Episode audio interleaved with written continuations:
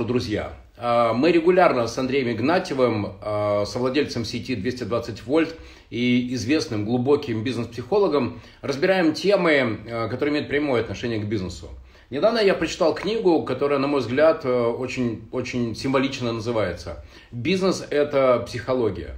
И могу вам сказать, что я не всегда, да, Александр, приветствую, Андрей, приветствую, друзья, я не всегда так внимательно относился к психологии в бизнесе. Потому что для меня было очевидно, и долгое время было очевидно, что главное, чтобы цифры были в порядке. И если цифры идут, если цифры соответствуют плановым, что тогда морочиться на тему отношений? И, как вы знаете, вы многие из вас меня слышали, я часто теперь уже говорю, что Россия – это страна отношений. И как выстраивать отношения? Андрей, доброе утро. Доброе утро. Да. И как выстраивать отношения и с окружающими, и как выстраивать отношения прежде всего с самим себя, самим собой. Это, наверное, сейчас одна из глубочайших тем, которая волнует огромное количество предпринимателей. И это тема сегодняшнего нашего прямого эфира с Андреем Игнатьевым. Андрей, расскажу тебе маленькую историю для зачина, для затравки. Очень толковый парень с хорошим налаженным бизнесом. И примерно года 2 или 3 назад он объявил: все, меня все достало, я все распродаю, и я уезжаю ловить рыбу на Енисей. Причем, знаешь, Андрей, я занимался дзюдо 35 лет назад, и у меня сломан большой палец правой ноги. Так вот, я тебе правду говорю о том, что, клянусь большим пальцем правой ноги, реальная живая история. Все человек закрывает, все распродает, все. Чистые, дорогие, машины, мотоциклы. На день рождения недавно подарили там какой-то адский немецкий агрегат, массажное кресло там со 145 тысяч всяких массажных функций. Все продает. Разводится, все бросает и уезжает на Енисей рыбу ловить. И несколько недель назад я вспомнил про него, я ему позвонил, просто потому что человек однажды мне помог в одной задаче, бизнес-задаче. И спросил: как дела, дружище, как ты? Он говорит: ты знаешь, мне очень хорошо, и я продолжаю искать себя. Прошло 2 года. Как ты думаешь, что это за история, насколько она типична сейчас для предпринимателя, и как часто ты встречаешься с такими историями в альтер-эго? Ну, слава богу, я встречаюсь, Володь, с такими историями достаточно часто, потому что ко мне приходят люди, у которых есть уже созревший, осознанный запрос на познание себя, и на развитие себя, и на усиление себя. Вот. Или они осознали, что тот груз проблем, конфликтов или рефлексий, которых у них накопился за время жизни, им самим не разгрести. Им нужен специалист, который мог бы это все тоже выслушать, дать свои рекомендации, вместе выстроить стратегии, быть рядом. Да? Вот есть такая интересная метафора, да, которая отчасти рассказывает разницу между психоанализом и психологией. Вот, я позволю себе ее рассказать. Нам ее рассказывали в Институте психоанализа. Она рассказывает о следующем, что для того, чтобы понять, представить, в чем разница между подходом психологии, психологической работе с пациентом и психоаналитическим подходом, надо представить себе такую историю, что турист рядом с инструктором стоят у подножия горы и, соответственно, смотрят на вершину, и турист говорит: ну что, я готов.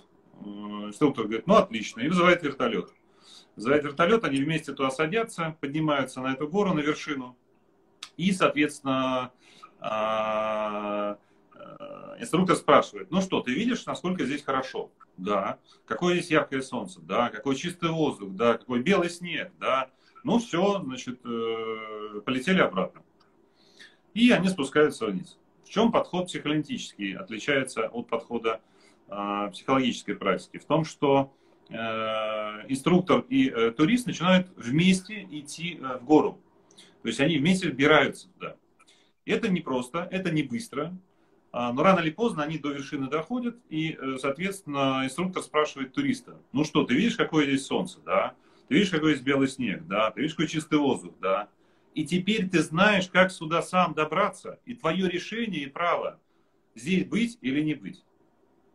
Понимаешь, да? Да. Вот. И это как раз про такой правильный профессиональный подход к терапевтическому сопровождению работы с пациентом и с бизнесменом как одним из видов этих пациентов. То есть ты подводишь к тому, что, может быть, у моего доброго знакомого и не было необходимости все бросать, все распродавать и все разрывать, и уезжать куда-то в далекий Енисей и ловить рыбу, а достаточно было найти того человека, например, тебя, который бы помог разобраться с этими наслоениями, что же вызывает в нем такое неудовлетворение в его текущей жизни. Итак, хорошо. Да, часто так. То есть я думаю, что здесь можно было высказать гипотезу о том, что, возможно, он уже довел ситуацию до критической, да, когда единственный остался выход — это нажать катапульту. Потому что он нажал катапульту. Он просто выгрузился из всего, что было, с утратой, да, ценностей и связей социальных. А почему это произошло? Потому что он не мог больше, видимо, терпеть этой ситуации. А если бы он, может быть, заранее обратился бы к специалисту и начал бы работать, начал бы разбираться в себе, да, и совершенствовать себя, то, возможно, до этого бы ситуация не дошла. Интересно, что это очень коммуникабельный человек. Ты знаешь, мне кажется, что сейчас появилось новое племя людей. Вот были экстраверты, были интроверты, Андрей, а мне кажется, что сейчас появились, знаешь, такие экстравертные интроверты. И мне кажется, что как раз мой добрый знакомый, он был из этой серии интровертов, но в силу либо каких-то заданных, не знаю, там, обществом стандартов, что ты должен улыбаться, что ты должен быть ярким, что ты должен быть экспрессивным. Друзья, напоминаю, тема нашего сегодняшнего эфира с Андреем Игнатьевым фэшн, который приводит в депрессию, понимаешь, да? И это как раз вот тот случай, когда человек, который пошел на поводу у стандартов, у стереотипов общества, ты должен быть успешным, у тебя должен быть Мерседес, бла-бла-бла, но когда он играет не свою игру, когда он играет не свою партию, не свою роль, в результате все это приводит к такому разрыву. Вопрос, как найти, как вовремя поймать, что, кажется, я играю не свою жизнь? Да, это хороший вопрос, но и вообще, на мой взгляд, инструмент или практика задавать себе вопросы — это очень важная, правильная практика.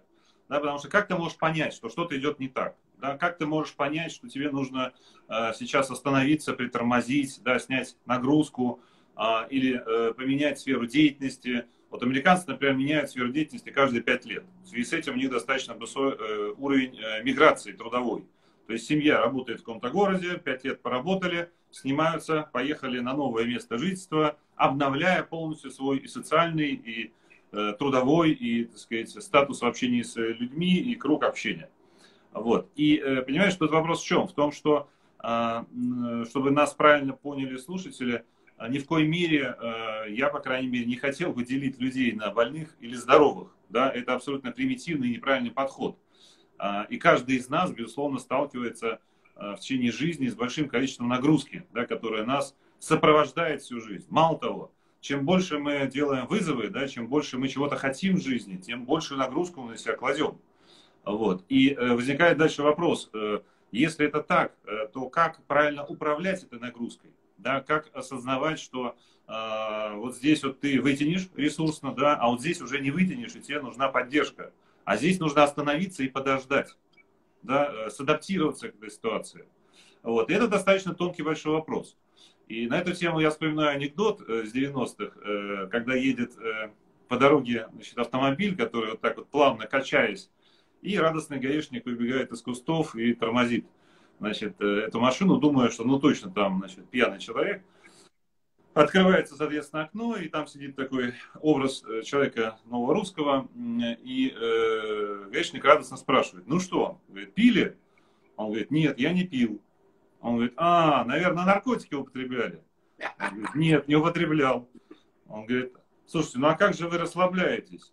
А тот ему ответ говорит: вы знаете, а я просто не напрягаюсь. Вот. И это такая, с одной стороны, шутка, да, абсурдная шутка, да, как можно жить и не напрягаться, и при этом ехать в этом автомобиле. Но, с другой стороны, в каждой шутке есть доля такой серьезной, качественной правды. И если на это посмотреть рационально, то можно себе сформулировать, что да, нужно выстраивать свою работу, свою профессию, свою бизнес-карьеру без избыточных напряжений. Вот именно слово «избыточных напряжений». Без напряжения вообще выстроить невозможно. И то, что сейчас инфоблогеры, бизнесмены вещают про лайфстайл, работай в удовольствии, работай только когда хочешь, все это от лукавого абсолютно. Это манипуляция в чистом виде, и это замануха, как сейчас, в общем-то, модно говорить. Да, вот. Но можно определять уровень нагрузки. да, и можно понимать, что вот здесь уже она зашкаливает, и она начинает разрушать тебя. А здесь она тебя усиливает. Вот если помнишь наш прошлый эфир, да, про одиночество, мы тоже подходили к этой теме, я говорил, что все дуально, и здесь я позволю себе тоже высказать такую концепцию, что и здесь есть определенная дуальность подхода, да, с одной стороны, без этой нагрузки, как без упражнений в спорте, ты не будешь развиваться, не то что развиваться, ты даже тонус мышц своих не будешь поддерживать.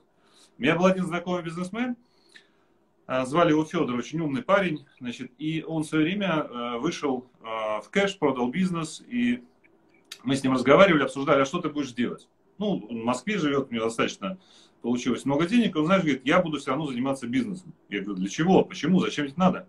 Он говорит, чтобы мозг не атрофировался. Потому что я понимаю, что я через года 2-3 как бы свободной, спокойной жизни получу полную атрофию мозга, а он юрист профессиональный. И оттуда привет деменции.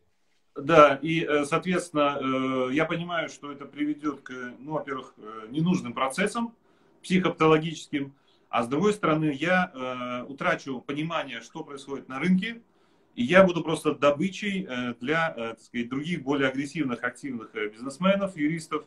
Вот, потому что я утрачу просто хватку. Поэтому, с одной стороны, есть безусловная правда в том, что нагрузку надо себе давать, обязательно, надо себя развивать, надо себя тренировать во всех аспектах.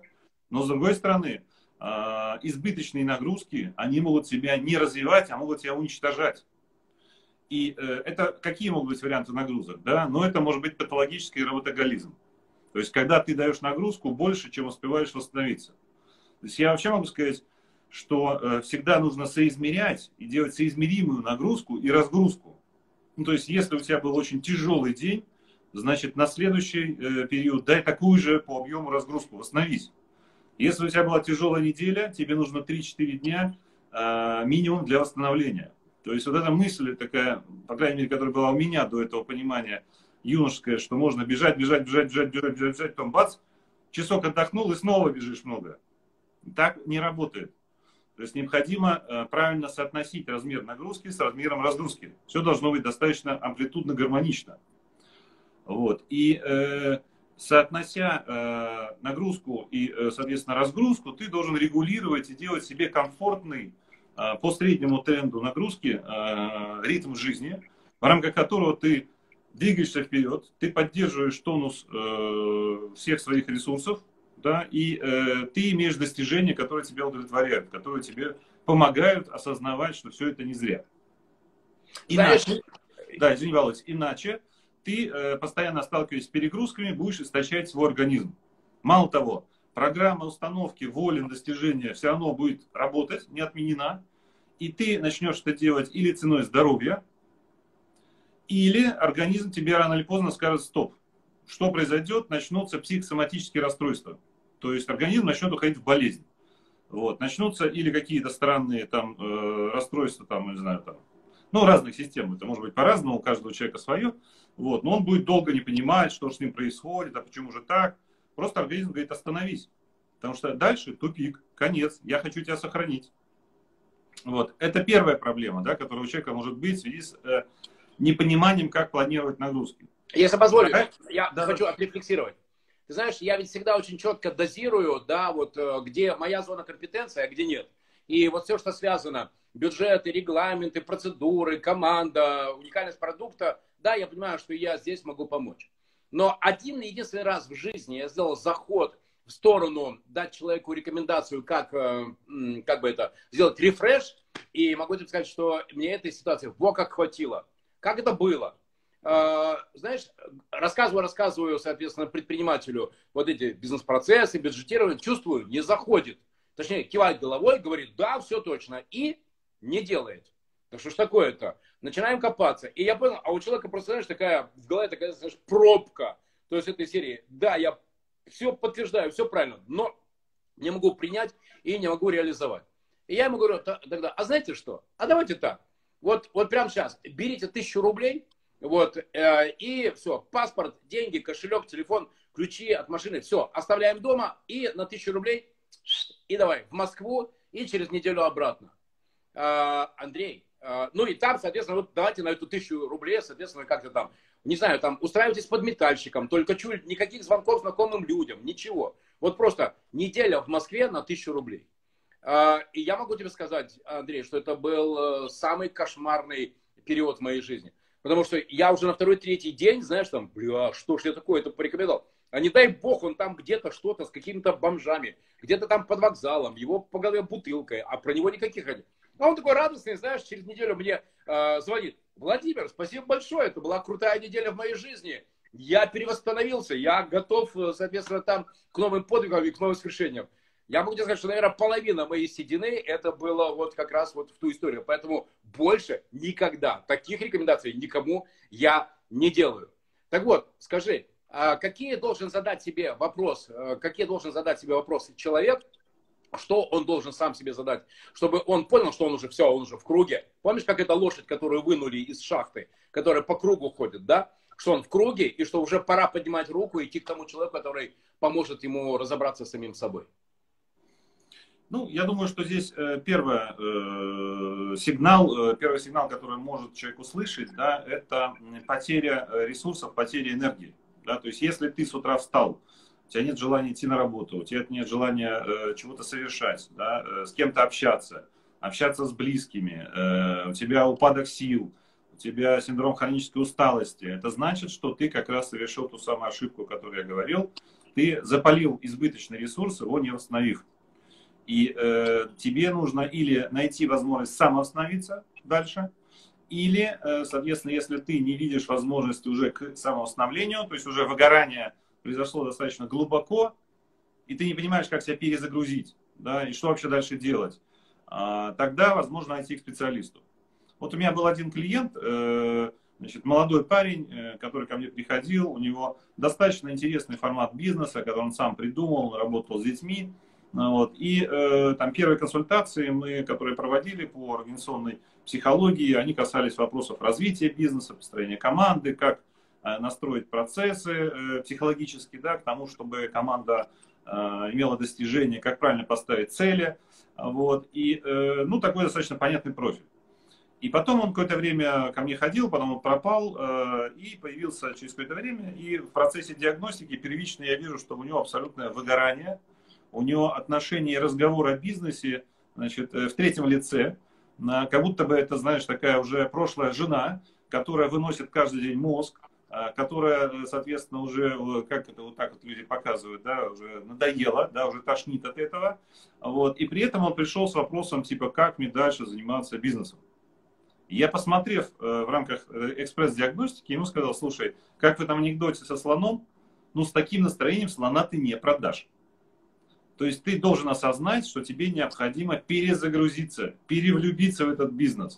То есть или вот остановись и продай прямо сейчас, или ты должен провести ревизию, понять, как ты к этому пришел, что тебя отравило. Ведь мы в данной ситуации для простоты понимания можем говорить о том, что избыточные нагрузки, да, или вот эти вот элементы, которые приводят к выгоранию, это по сути как феномен отравления в организме. То есть ты после этого теряешь силы. Потому что организм борется с отравлением, да, и с токсинами, которые необходимо выводить. И вот это в продолжение, да, нашего размышления, кроме избыточной нагрузки, что еще может быть? Могут быть токсичные отношения. И, так сказать, может быть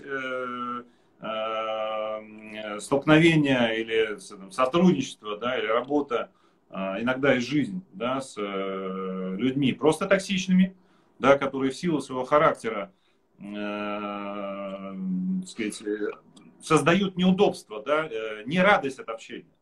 Но могут быть, к сожалению, встречи и с такими тяжелыми совсем случаями отравления. Вот. Это мудаки, как их называют в простонародье.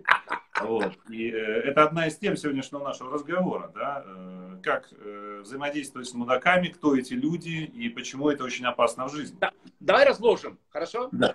Друзья, у меня на сайте marinovich.ru можете вообще скачать даже, я недавно сделал публикацию, небольшая книга «Как поддерживать энергию для бизнеса и для жизни». И там как раз большая часть посвящена истории с токсичными людьми. Так вот, мое наблюдение, Андрей, оно состоит в том, что, наверное, не 50 на 50, а 90 на 10, именно что 90% отравления, которое есть в жизни предпринимателя, это отравление не от кризисов, не от конкурентов, не от бизнесовых каких-то задач, а это именно отравление от токсичных людей, которые тебя окружают.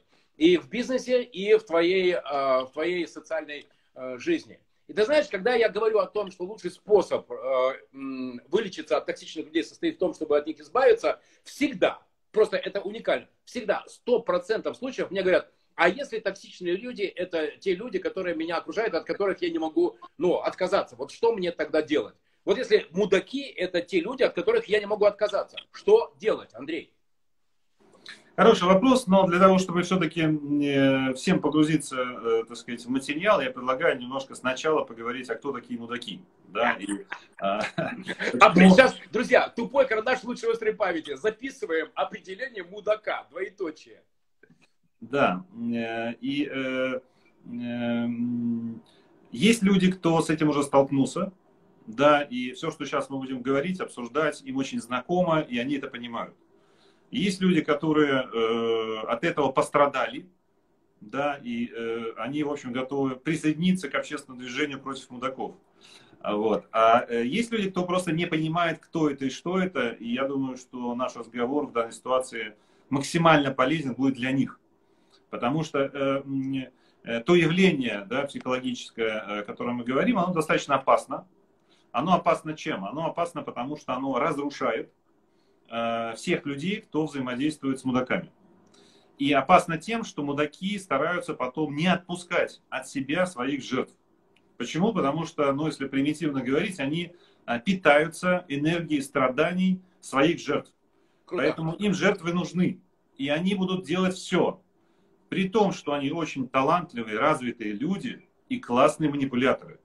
И тем самым получается, что столкновение, соприкосновение с таким человеком опасно вдвойне, потому что ты не только нарвался на отравленный гриб, да, или на систему грибов, да, которая тебя травит постоянно, но ты еще очень сложно себе от этого избавиться, если ты не понимаешь, куда ты попал. Потому что эта система грибов отравленных будет создавать всевозможные предпосылки к тому, чтобы ты оттуда не ушел. Например, постоянно чувствовал себя виноватым. Да, будут давить на жалость и говорить, ну как же ты теперь меня кинешь, ты же уже пришел, ты не можешь меня оставить. Будут манипулировать и говорить, что, так сказать, только вместе мы можем чего-то добиться, иначе без меня ты никак ничего не добьешься. Ну, то есть это очень, в общем-то, развитые, талантливые люди. И я внутри себя, рассуждая относительно того, как тонко или точно, точнее, провести грань, да, и передать понимание, а почему эти люди, ну, такие опасные, да, и ведь есть же много развитых, например, предпринимателей, да, у которых, ну, есть хорошие компетенции в области, допустим, мотивации персонала, да, и это их качество, да, это тоже отчасти можно назвать манипуляциями, да, потому что они дают инструменты и они дают условия психологические к тому, чтобы их сотрудники работали на достижения, да, добиваясь для общей системы благ. И это тоже отчасти можно назвать, по сути, формой манипуляции. А не бывает, да, управления без манипуляций. Давай, да, прямо, да, это скажем. Да, да. Или, например, там работа психотерапевта, да, когда к нему приходит человек с запросами, да, он вынужден давать интервенции и вынужден отчасти управлять. Провоцировать. Да, да, да, создавать определенные условия, как бы, развития человека, да, и ухода от травмирующих аспектов. Это тоже отчасти элемент манипулирования. Так вот, ключевой такой точной границей, да, является абсолютная аморальность. То есть манипуляторы, мудаки, проще говоря, это люди, которые используют манипуляцию для незаконного достижения себе благ. То есть они не имеют этических норм, да? Для них жертва – это инструмент для достижения их интересов, они абсолютно обесценивают жертву, относятся к ней безэмоционально и даже с определенной формой жестокости, и поэтому они в большей степени используют этих жертв, используя манипуляцию для того, чтобы достичь желаемого для себя результата. Причем не то, что достичь, а достигать. Вот смотри, ведь мы знакомы, в будущем году уже будет 5 лет, как мы с тобой знакомы. И давай я попробую рассказать, а ты подтвердишь, насколько это соответствует или не соответствует твоим впечатлениям. Хотя, может быть, в отношениях со мной ты и умеешь выключать психоанализ. Так вот, я разобрался, что, наверное, ключевая моя ошибка состояла в том, что я всегда стараюсь дать больше, я всегда стараюсь убедить человека, что я суперический, что я классный и я достойный его внимания. И практически каждый второй предприниматель, с которым я имел дело, и которому я показывал такую установку, начинал этим пользоваться. И часто мои партнеры, они играли в игру под названием «Я тебя обесцениваю». И мне нужно было приходить в ситуацию, когда был полный крах, а таких 3 раза было в моей жизни. Вот. И когда я понял, что мне надо именно с вот этой стратегией доказывания своей крутизны, ну, прекращать. Потому что это никогда не ценится, и наоборот, это только используется для того, чтобы получить по максимуму и, в свою очередь, поменьше дать. Я тебе очень благодарен за то, что ты помог мне с этим разобраться.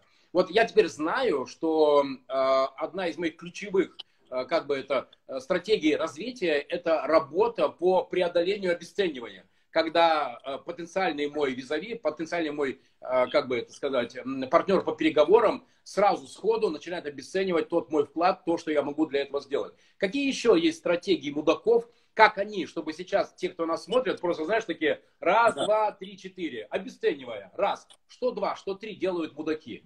Да. Ну, чтобы чуть-чуть вернуться назад, мы стали с тобой говорить о том, что нас ослабляет, да, что нас истощает и что нас приводит к состоянию, когда при неоказании вовремя, так сказать, психологической поддержки и помощи хочется нажать катапульту. И стали говорить о том, что это перегрузки, да, неправильное, нерациональное использование нагрузок. И второе – это общение с токсичными людьми, где вершиной среди вот этих токсичных людей можно назвать мудаков. И здесь, в общем-то, надо, наверное, коснуться немножко этиологии этого вопроса, что такое мудак, даже в термине. Да, наверное, всем интересно, что же это такое. Вот, я заглянул, почитал, посмотрел, и хочу сказать, что мудак с древнерусского, древнеславянского – это часть мужского тела. Вот. Или второй вариант, да, ну или части мужского тела. Вот. Да, или второй вариант это вол, то есть кастрированный бык. Вот, да. Причем, что любопытно, ну, это слово потребимо к мужчинам, но невозможно себе представить, как используется это в адрес женщин. Стерва. Я думал, что стерва – это прямой синоним слова «мудак». Да, но вот мудаков женского рода, в общем-то, нет. Их называют стервами, да. Да, и если вообще отойти вот от таких бытовых рассуждений на эту тему, да, что есть мудак, а все-таки приблизиться к максимально научным, вот, сказать, научным суждениям, да, то, ну, вот есть мнение, да, что мудак – это, так сказать, триада темных комплексов, 3 темных комплексов. С одной стороны, это нарциссизм, это более-менее известная всем история, да, это макиавеллизм и психопатия. Ну, что такое нарциссизм, мы с вами так примерно все понимаем, да, это эгоцентрическая позиция, я лучший, я гениальный, недолюбленный, все мне, все вокруг меня, и все мы не должны. Вот. Макиавеллизм – это отношение к всем вокруг как инструментом для достижения только твоих целей. Да, то есть я с тобой взаимодействую, но я в тебе вижу или жертву, или способ достижения себе удовольствия. То есть все инструменты вокруг. Да. Вот. Психопатия – это определенная неэмоциональная, бессердечная, абсолютно такая нечеловечная позиция взаимодействия со всеми. То есть это имитация чувств, разыгрывание различных спектаклей, уход в болезнь, я страдающая фигура, но при этом человек ничего не испытывает. То есть он это делает осознанно, специально для достижения своих целей во взаимодействии. Но если это... позволишь, да, это очень важно. Друзья, вот чтобы вы знали, я даже знаю в своем окружении человека, который, когда я с ним созваниваюсь, он в течение, я просто чувствую это, в течение 3-5 секунд он сканирует мое настроение. Если я звоню в хорошем настроении, он обязательно находит какой-то довод с тем, чтобы, как помнишь, ослик Иа в мультфильме. А, вот тебе хорошо, а у меня двоеточие. Это пропало, это разбилось, это плохо, здесь я потерял, тут меня, пятое, десятое. И ты такой думаешь, елки-палки, оказывается, да что же это, ему все плохо, а у меня хорошее настроение. Блин, и начинаешь себя чувствовать виноватым. Классическая, абсолютно узнаваемая модель поведения психопата. Да, то есть это темная триада, но это не в чистом виде психопат, потому что психопат, он обычно, скажем так, импульсивен, да, и не контролирует себя. А мудак, он психопат, который очень цинично, рационально использует в своих интересах, да, все эти спектакли, вот, которые устраивают. Вот, поэтому это триада трех, по сути, комплексов. И поэтому данные представители вот этого дикого психологического мира, они, в общем-то, очень опасны. И вот как я говорю, что эта информация, она полезна тем, кто об этом никогда не слышал, никогда не сталкивался. И такой главный правильный вопрос, а что же с ними делать, да, как бороться. Поэтому, отвечая на твой вопрос, главная основная рекомендация для людей, кто теперь знает, что это такое, что это опасное достаточно явление, рекомендация состоит в том, чтобы с ними не общаться вообще. И если ты наткнулся на такого человека, то сделать все, чтобы не взаимодействовать. Андрей, я абсолютно с тобой согласен, потому что я по своему опыту знаю, что пытаться переманипулировать такого манипулятора, такого мудака, это все равно, что пытаться загасить костер бензином. Это невозможно. Это, наоборот, только усиливает его жар, его пыл, его страсть к манипуляциям и к уничтожению вашего смысла и вашего ресурса. Кстати, знаешь, какая вот до сегодняшней твоей трактовки слова «мудак», ну вот по поводу части тела или кастрированный бык, какая бы ни была близка версия, есть японское слово «муда». Муда – это, ты знаешь, да, в области бережливого производства неэффективные затраты ресурсов. Да. И для меня мудак – это был тот человек, который неэффективно затрачивал ресурсы, и в том числе, кстати, и мое отношение к нему или его отношение ко мне. То есть он их просто выжигал. И знаешь, Андрей, вот вопрос. Интересно, я задаю себе вопрос. Неужели он не понимает, что я раскусил, эту игру, и все, и я уйду, я больше не буду с ним взаимодействовать. Знаешь, ведь как это? Тебе звонят, а ты не отвечаешь. Или тебе звонят, а ты говоришь, я тебе перезвоню, и ты не перезвонишь. И ты такой начинаешь сплавляться. Вот ты только что сказал, не общайтесь с мудаками. Неужели они не понимают, что выжигая ресурсных людей в своем круге, они таким образом теряют возможность для решения своих, пускай даже и узкоэгоистичных задач? Слушай, ну, во-первых, они нарциссы, да, и им кажется, что мир работает на них. Да, и он всегда будет работать, и они как бы перебирают или набирают, или создают жертвенное поле, да, которое, так сказать, активно поедают. Вот. Второе, это в значительной степени эти люди действуют бессознательно. То есть это не умные такие доктор зло, значит, очень высокообразованные, психологически подкованные люди, которые вот так по нотам, как злодеи, значит, крадут души, сердца и мозги, так сказать, людей. Нет. Это в основном высоко нагруженные своими комплексами, травмами, психологическими проблемами люди, которые в эту позицию скорее зашли вынужденно. Вот если помнишь, я говорил про ключевую мысль, понять границу, разницу, да, почему сильный продавец, который умеет мотивировать людей и достигать, он сильный манипулятор, но он сильный манипулятор этичный. То есть со знаком плюс. Да, со знаком плюс. Он работает внутри системы интересов и помогает людям больше себе заработать денег. Становится больше, становится сильнее. Он этичен. А мудаки, они, главное отличие, неэтичные. То есть, по сути, они нагруженные вот этой триадой, темной триадой, значит, понимают, что-то понимают, но большой объем процессов, он бессознательный. Он обусловлен травмами или комплексами, или проблемами, которые они приобрели раньше в жизни. И они глубоко страдающие, одинокие люди, которым очень плохо. И ты поэтому... сейчас предлагаешь пожалеть мудака? Нет, я не предлагаю, они сами тебе предложат. И самое главное, что у тебя часто возникает ответная реакция, ну да, он же несчастный, и все. игра сделана, ты в ловушке. Да. То есть я просто тебе хочу донести ту мысль, да, о том, что в значительной степени у этих людей бессознательные процессы. Вот. И единственный рецепт не прилипнуть, да, и как бы не получить большое количество себе травм и не поработать на него, это просто избегать этого общения, то есть сепарировать. И да, эти талантливые люди бессознательно будут разыгрывать разные сценарии.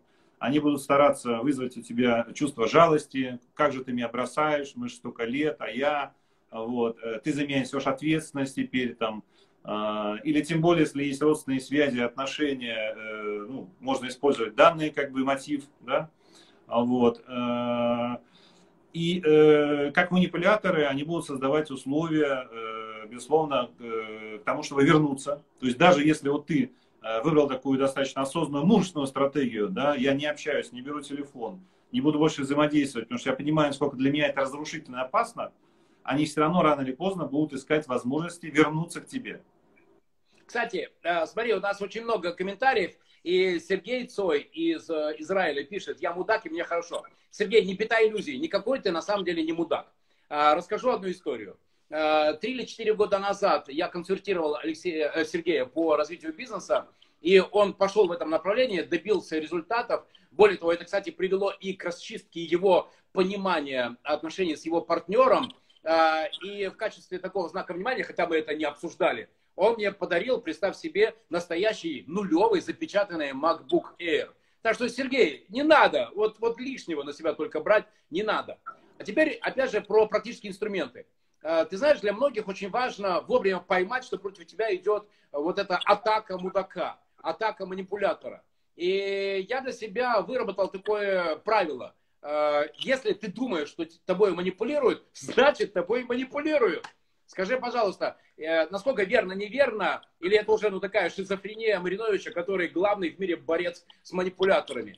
Или есть еще какие-то инструментарии, которые позволяют понять: осторожно, баста, кирпич, все, эти отношения надо прекращать? Ну, возвращаясь немножко к предыдущему твоему комментарию в отношении Сергея Цоя, я скажу очень важную вещь, потому что, ну, в общем-то, любой, наверное, умный человек, да, слушая нас, в том числе задает себе вопрос. Ну, я надеюсь. Мудак ли я? Или был ли я когда-то мудаком в каких-то ситуациях? И что я хочу сказать Сергею особенно, это очень важно, что человек, который способен сказать, что я мудак, это точно не мудак. Супер. Или это человек, который на пути к выздоровлению. Вот. И, пользуясь случаем, я про себя могу сказать, что я в юности по незрелости, по незнанию, ну, признаю, что я в разных жизненных ситуациях был мудаком. Я признаюсь в этом, что да, я был мудак. Почему? Потому что когда мне было там 20-25 лет, и я очень стремился к целям, достижениям любой ценой. А я родился в очень, ну, простой семье, и я создал себе такую мотивационную программу развития, да, чтобы мне достичь всего, что я не пожелал бы, условно говоря, в жизни. Вот. И для меня это было очень важный такой таргет на там, десятилетие, условно говоря. И я помню, что я в некоторых отношениях вел себя как мудак, потому что я использовал свой талант манипуляции, управления людьми, я нарушал этические границы. И я получал результаты. Причем получал, радовался этому и считал, чувствовал свое превосходство в этом, естественно. Вот. Но все это было подчинено результату любой ценой. Поэтому я абсолютно серьезно, искренне признаюсь в этом и говорю, что я болел. Вот. Но я надеюсь, что я выздоровел. Потому что я в жизни столкнулся с этим диагнозом и очень крепко столкнулся. Вот. И благодаря этому отчасти моя карьера и образование получила, так сказать, огранку в виде, так сказать, получения третьего образования в области психоанализа. Вот. Да, благодаря этому мне пришлось усилиться, да, и достичь определенного развития этой компетенции. Вот. Но, по сути, это позволило мне очень трезво посмотреть на себя и на этические нормы, и на последствия, которые ты создаешь, проходя, значит, что остается за тобой. Вот. Поэтому да, я могу признаться, что когда-то я в жизни был таким, но сейчас, я надеюсь, я это хорошо понимаю, что этого делать больше нельзя. Андрей, сегодняшний наш эфир я начал с ввода в тему о том, что я долгое время строил отношения со своими руководителями и последующими партнерами по бизнесу, строил отношения на основании простого принципа. Все должно быть прозрачно, все должно быть ясно и должны быть понятные цифры. Если мы делаем прибыль, тогда чем морочить друг другу голову, идем дальше. А потом я обнаружил прикольную вещь, что Россия – это страна отношений. И здесь в подавляющем количестве случаев, на самом деле, начхать, кто какого результата достигает. Зато здесь беспредельно важно, кто как умеет строить отношения. Вот как ты считаешь, если вообще вот эта грань, когда человек дипломат, любит выстраивать дипломатично отношения с людьми, выстраивать компромиссы, взаимодействия даже порой с токсичными, даже с теми же мудаками. Или где это уже чистой воды манипуляции? Являются ли цифры вот критерием, идет или не идет игра? Абсолютно правильный, точный вопрос, Володя. Одна из характеристик мудаков это то, что они патологические вруны. То есть, кроме того, что они манипуляторы, они люди, которые нашли определенную степень совершенства в том, чтобы врать. И для них это настолько естественно, вот как дышать. И они делают это блестяще и хорошо. Причем вранье может быть нескольких типов. Да? Это может быть циничное, агрессивное вранье, значит, ну, просто где люди на это смотрят и их отрыв берет. Типа, я не понимаю, как можно так в глаза врать. Бывает вранье хитрое, да, бывает вранье хитрое, где человек использует свое положение, закатывает глаза, говорит, я-то знаю, ты нет. Ну, это смесь манипуляции и вранья. А бывают определенные такое манипулятивное вранье, это, например, скрытие информации. Ну, то есть недодача информации, да, то есть когда ты не обладаешь возможностью проверить, говорит он правду или нет, а он, понимая это, активно использует это в своих интересах, тем самым тебя обманывает.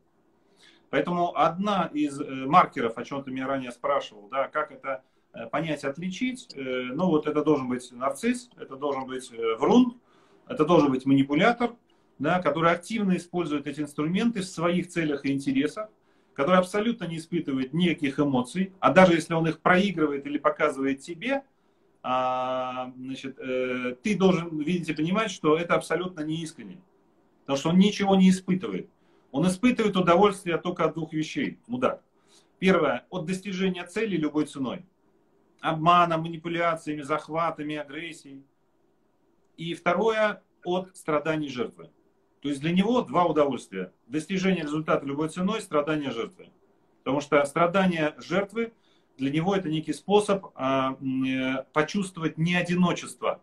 Потому что он глубоко страдающий человек. И когда он создает страдания другим, то есть такой садистический комплекс у него включается, то он как бы объединяется, да, внутренне. То есть создается ощущение единения, что я страдаю, и ты страдаешь. Или ты страдаешь, вот теперь посмотри, пойми меня, как мне плохо. И в этот момент его отпускает, и он вдруг на какое-то время становится хорошим. Да. И да, жертва, помнишь, да, вот эта триада. Жертва, абсолютно. Спасатель, да, и как там третья, да? Вот все на какое-то короткое время соединяется. Абсолютно точно. И гармония. Ты абсолютно расслабляешься, точно.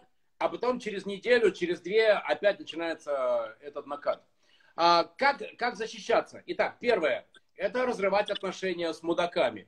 Второе, бывает ли и возможно ли так выстроить отношения, чтобы у мудака не было возможности мутировать? И для этого нужен какой-то такой высокий пилотаж психологического управления самим собой, что ну, это там надо идти, учиться и быть психологом, профессором психологии. Да, да. Во-первых, надо, чтобы в этой среде выживать токсичной, нужно идти учиться, чтобы очень хорошо знать, так сказать, эту нотную грамоту. Вот. А во-вторых, это очень дорого по обслуживанию. То есть ты будешь очень дорого, энергозатратно обслуживать эти отношения. Понимаешь? Вот сравни эти отношения, где нужно бороться и работать с самим собой, с ним, просчитывать, выстраивать, знаешь, быть лобильным, ригидным. Вот. Или хорошие, добрые, понятные, открытые отношения с честным человеком. Ну, две разницы, понимаешь, да? Поэтому возникает вопрос. Если ты еще не попал в эти отношения, да, что бывает, и ты только осознал внутри, что ты попал, ну, знаешь, как мошенник в отношении тебя сработал, и ты уже понял, что все, ну, поздняк, ты уже жертва, вот, и уже ничего не сделать. Ну, да, прими и уйди.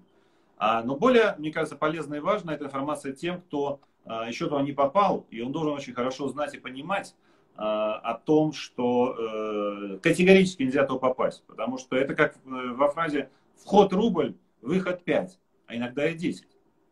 Вот. И вот на твой вопрос предыдущий, Володь, хотел ответить, да, о том, как понять и увидеть разницу, например, во взаимоотношениях с сотрудниками в компании, да, кто имеет признаки мудака и манипулятора, а кто, значит, просто такой своеобразный человек. Да. И ты абсолютно точно поднял вопрос о том, что точным, правильным критерием оценки, манипулируют тобой или нет, врут тебе или нет, являются цифры. Абсолютно это правильная, точная позиция. Потому что мудаки всегда будут уходить от правил.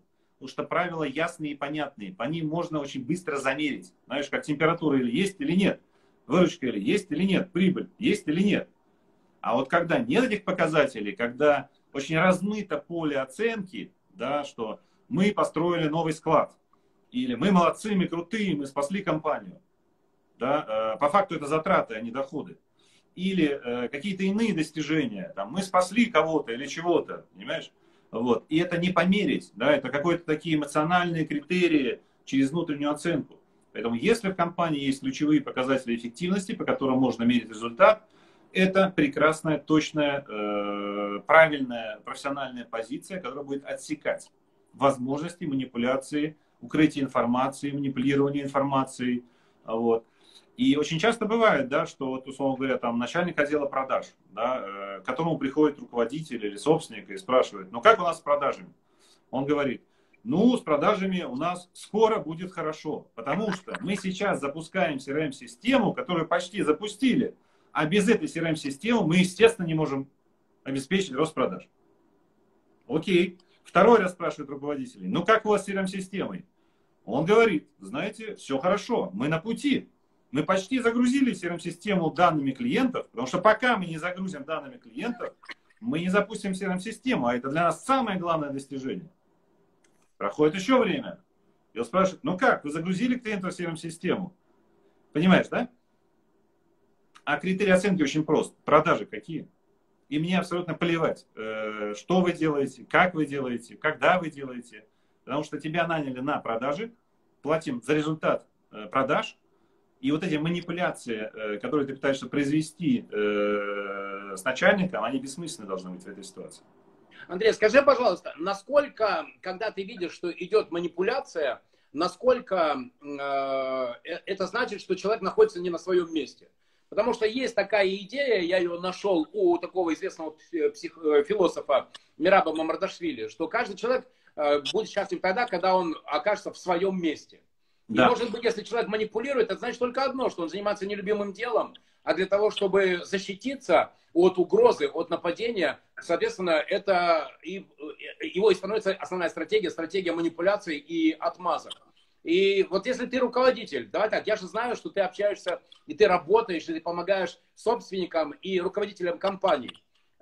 Возможно ли им сказать, что если вы видите какого-то сотрудника, который манипулирует, значит только одно, он находится не на своем месте? Абсолютно точно, Володь. Тут, если опять же упростить ситуацию, можно это смотреть следующим образом. Вот есть некие правила игры, да, которые владелец, собственник, директор должен очень четко, правильно обозначить. Ну, как, например, ключевые показатели эффективности. И дальше, соответственно, у всех равные возможности быть успешным в этом. И честный, правильный человек, он будет в рамках системы, в рамках правил достигать этого. И если достиг, он имеет возможность квалифицированно, институционально удовлетворить свое эго пониманием того, что он счастлив, потому что он достиг, принес пользу компании, у него есть признание и тому подобное. Что делает мудак в данной ситуации? Он не может, просто по слову не может, честно добиться результата. И он начинает прибегать к неэтичным, патологическим, незаконным, психологическим техникам, которые интуитивно используют, чтобы все равно этого достичь. или остаться на работе, чтобы его не уволили, или продать впечатление о том, что он гениальный работник, на котором все держится, значит, при этом он, наоборот, совершает разрушительные действия в компании. Вот. Или другие могут быть у него мотивы, как незаконно это получить. При этом, еще раз подчеркну, что надо понимать, что там нету вопросов никаких этики, потому что там нет этики. Там нету никакого переживания, страдания, значит, или сомнений, да, что нужно или можно так жестко всех втыкать. Там есть только интересы. Это первое. И есть желание причинить боль и страдания остальным. То есть если он потом уйдет, такой сотрудник, и после него будет абсолютно разрушенный отдел продаж, что, скорее всего, так и будет, и он увидит страдания собственника компании, и лицо там останется, он будет получать удовольствие от этого. Это будет его высшая точка, да, да, главное наслаждение. Наслаждение. А теперь вы увидели, как вам без меня плохо. Да, абсолютно точно, он об этом скажет обязательно. Как с тобой взаимодействовать, как тебя найти и как прийти с тобой к тебе с твоей задачей? Для этого надо уже сразу кристаллизовать эту задачу или ну, там, достаточно прийти с ощущением: ой, Андрей, что-то мне плохо, помогите. Вот, ну, почему я задаю такое, вроде бы, знаешь, там, Маринович, мистер очевидность? Да потому что я требую, чтобы когда ко мне приходят предприниматели, чтобы они очень четко, ясно сформулировали задачу. Я не хочу работать с неким облаком неудовлетворенностей. А какой твой подход, как ты работаешь с собственниками и руководителями компаний? Да, Володь, на самом деле это очень умный вопрос. Я абсолютно без иронии. Потому что в рамках моей практики, да, практики психологической терапии, как раз все наоборот. То есть я не хочу, чтобы ко мне приходили с точным знанием, что они хотят. Хотя, конечно же, на встрече я спрашиваю, какой у вас запрос. И даже люди иногда что-то говорят. И даже говорят что-то осознанное, членораздельное. Но психоанализ, ну или психологическая терапия, это такая очень многослойная, как знаешь, матрица, как лук, да, там, с большим количеством наслоений история, где для того, чтобы понять истинные причины, происходящие с человеком, нужно пройти достаточно длинный путь. Длинный путь познания себя, длинный путь понимания своих запросов. И то, что на самом деле его тревожит, мы узнаем позже. Поэтому мне важно, чтобы он вообще пришел. Потому что вот как про мудаков, да, признание, что ты мудак, это, по сути, первый шаг к выздоровлению, так и здесь. Сам факт, что ты пришел, даже если ты не знаешь, но просто чувствуешь или догадываешься, что есть проблемы, это уже основной вклад, который ты сделал. Потому что ты пришел к специалисту. И специалист поможет тебе вытянуть, выговорить, осознать и принять то положение вещей, в котором ты находишься. Поэтому в нашем случае важно просто прийти. Я помню одну из наших с тобой встреч, это было года 2 назад. Теперь я лучше тебя понимаю. Друзья, это было очень интересно. Мы встретились в одном ресторане на крыше. И, Андрей, ты мне тогда задал такой вопрос, и даже, скажу, не вопрос, а, наверное, предложение. Володя, а знаешь что? Расскажи, что хочешь. И, пожалуй, я сейчас лучше понимаю, что в тот момент я начал, может быть, несущественного, но в конце концов я вырулил на главное. Я тебе очень за это благодарен. Да, потому что вот как раз выговаривание, наверное, с такими людьми, как я, это лучший способ разобраться, что же на самом деле тебя волнует. Потому что когда говоришь, ты структурируешь, и это что? Это так работает, да? Вот когда ты артикулируешь. Да, это так работает. Это называется метод свободных ассоциаций, который случайно, можно сказать, господин Фрейд, господином Брейером увидели как феномен в рамках работы с одной из пациенток. Что именно процесс выговаривания позволяет человеку освобождаться от травмирующего материала или страданий, избавляться от этого или структурировать эти мысли. Вот. Поэтому да, это такой метод, который вот активно используется в терапии сейчас. Можешь ли рассказать, конечно, какую-то историю без упоминания там имени, да, человека, когда человек там, пришел с одним запросом, и через какое-то время стало понятно, что ну нет, работать надо с другим? Или это практически всегда происходит? Ну да, это происходит практически всегда. Есть, безусловно, более осознанные, более развитые клиенты, которые прошли уже какой-то путь, которые, допустим, уже ходили куда-то в терапию или занимались самоанализом, и они много чего о себе понимают, но они пришли, потому что они столкнулись с каким-то вот там узелком, да, который вот они не очень понимают, как интерпретировать для себя. То есть приходят на такие как бы сессии, в рамках которых они получают дополнительное ускорение, вот, или получают такое супервизирование своего же случая. У нас осталось несколько минут, буквально 3-4 минуты, и Инстаграм завершит наш часовый эфир, к сожалению, потому что тема... Друзья, кому тема интересна, поставьте плюсы, и знаете что, лучше лайкайте, потому что Инстаграм тогда эфир наш поднимает в рейтинге эфира. Однажды ты мне рассказал про вот эту историю со сказками. Будь добр, в 1-2 минуты, как это работает? Почему так важно понять, какая сказка человеку нравится? Ну, это достаточно большая тема. Я боюсь, что за 1-2 минуты мне не получится передать смысл этого всего. Тогда давай ее оставим на следующий вторник. Да, хорошая идея. Да, хорошая идея.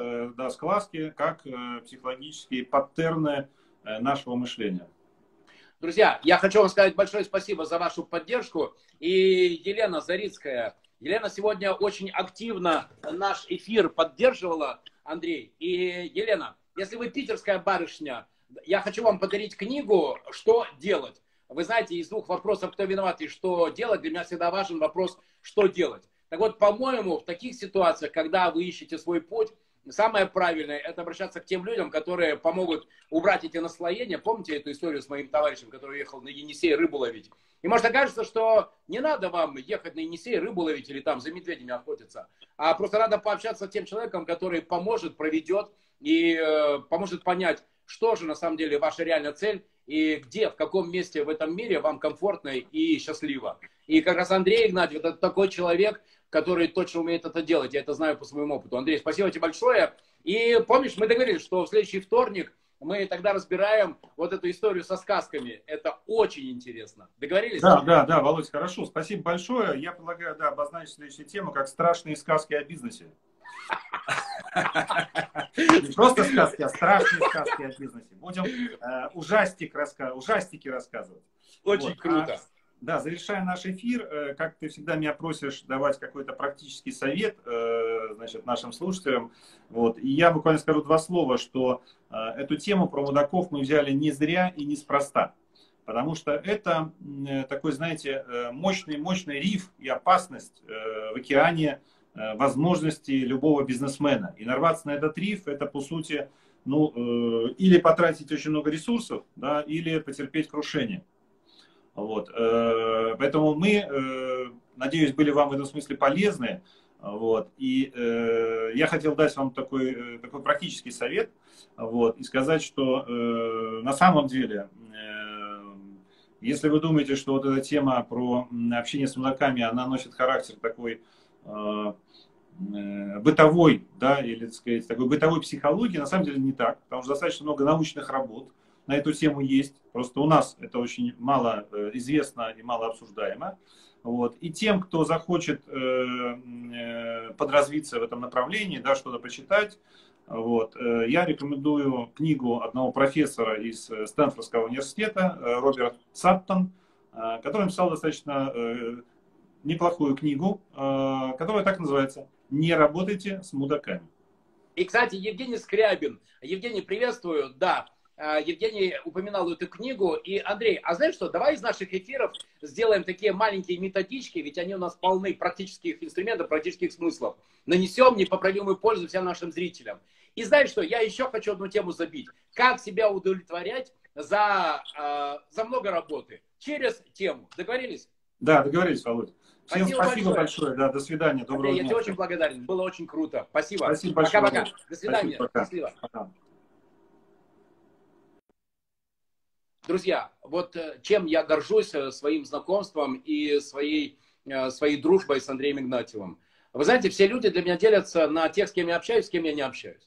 Так вот, те, с кем я общаюсь, это всегда нужные люди, это люди, у которых есть чему научиться, и это люди, с которыми мне хорошо ни почему. Так вот, Андрей соответствует всем трем критериям. У меня с Андреем есть бизнес, у меня есть чему Андрею научиться, и мне с ним тепло, уютно, и я знаю, что с его стороны, я никогда не получу удар в спину. Наоборот, это человек, который всегда поддерживает. Андрей, я тебе очень за это благодарен. Доброго дня, друзья! В следующий вторник новая крутая тема. Пока!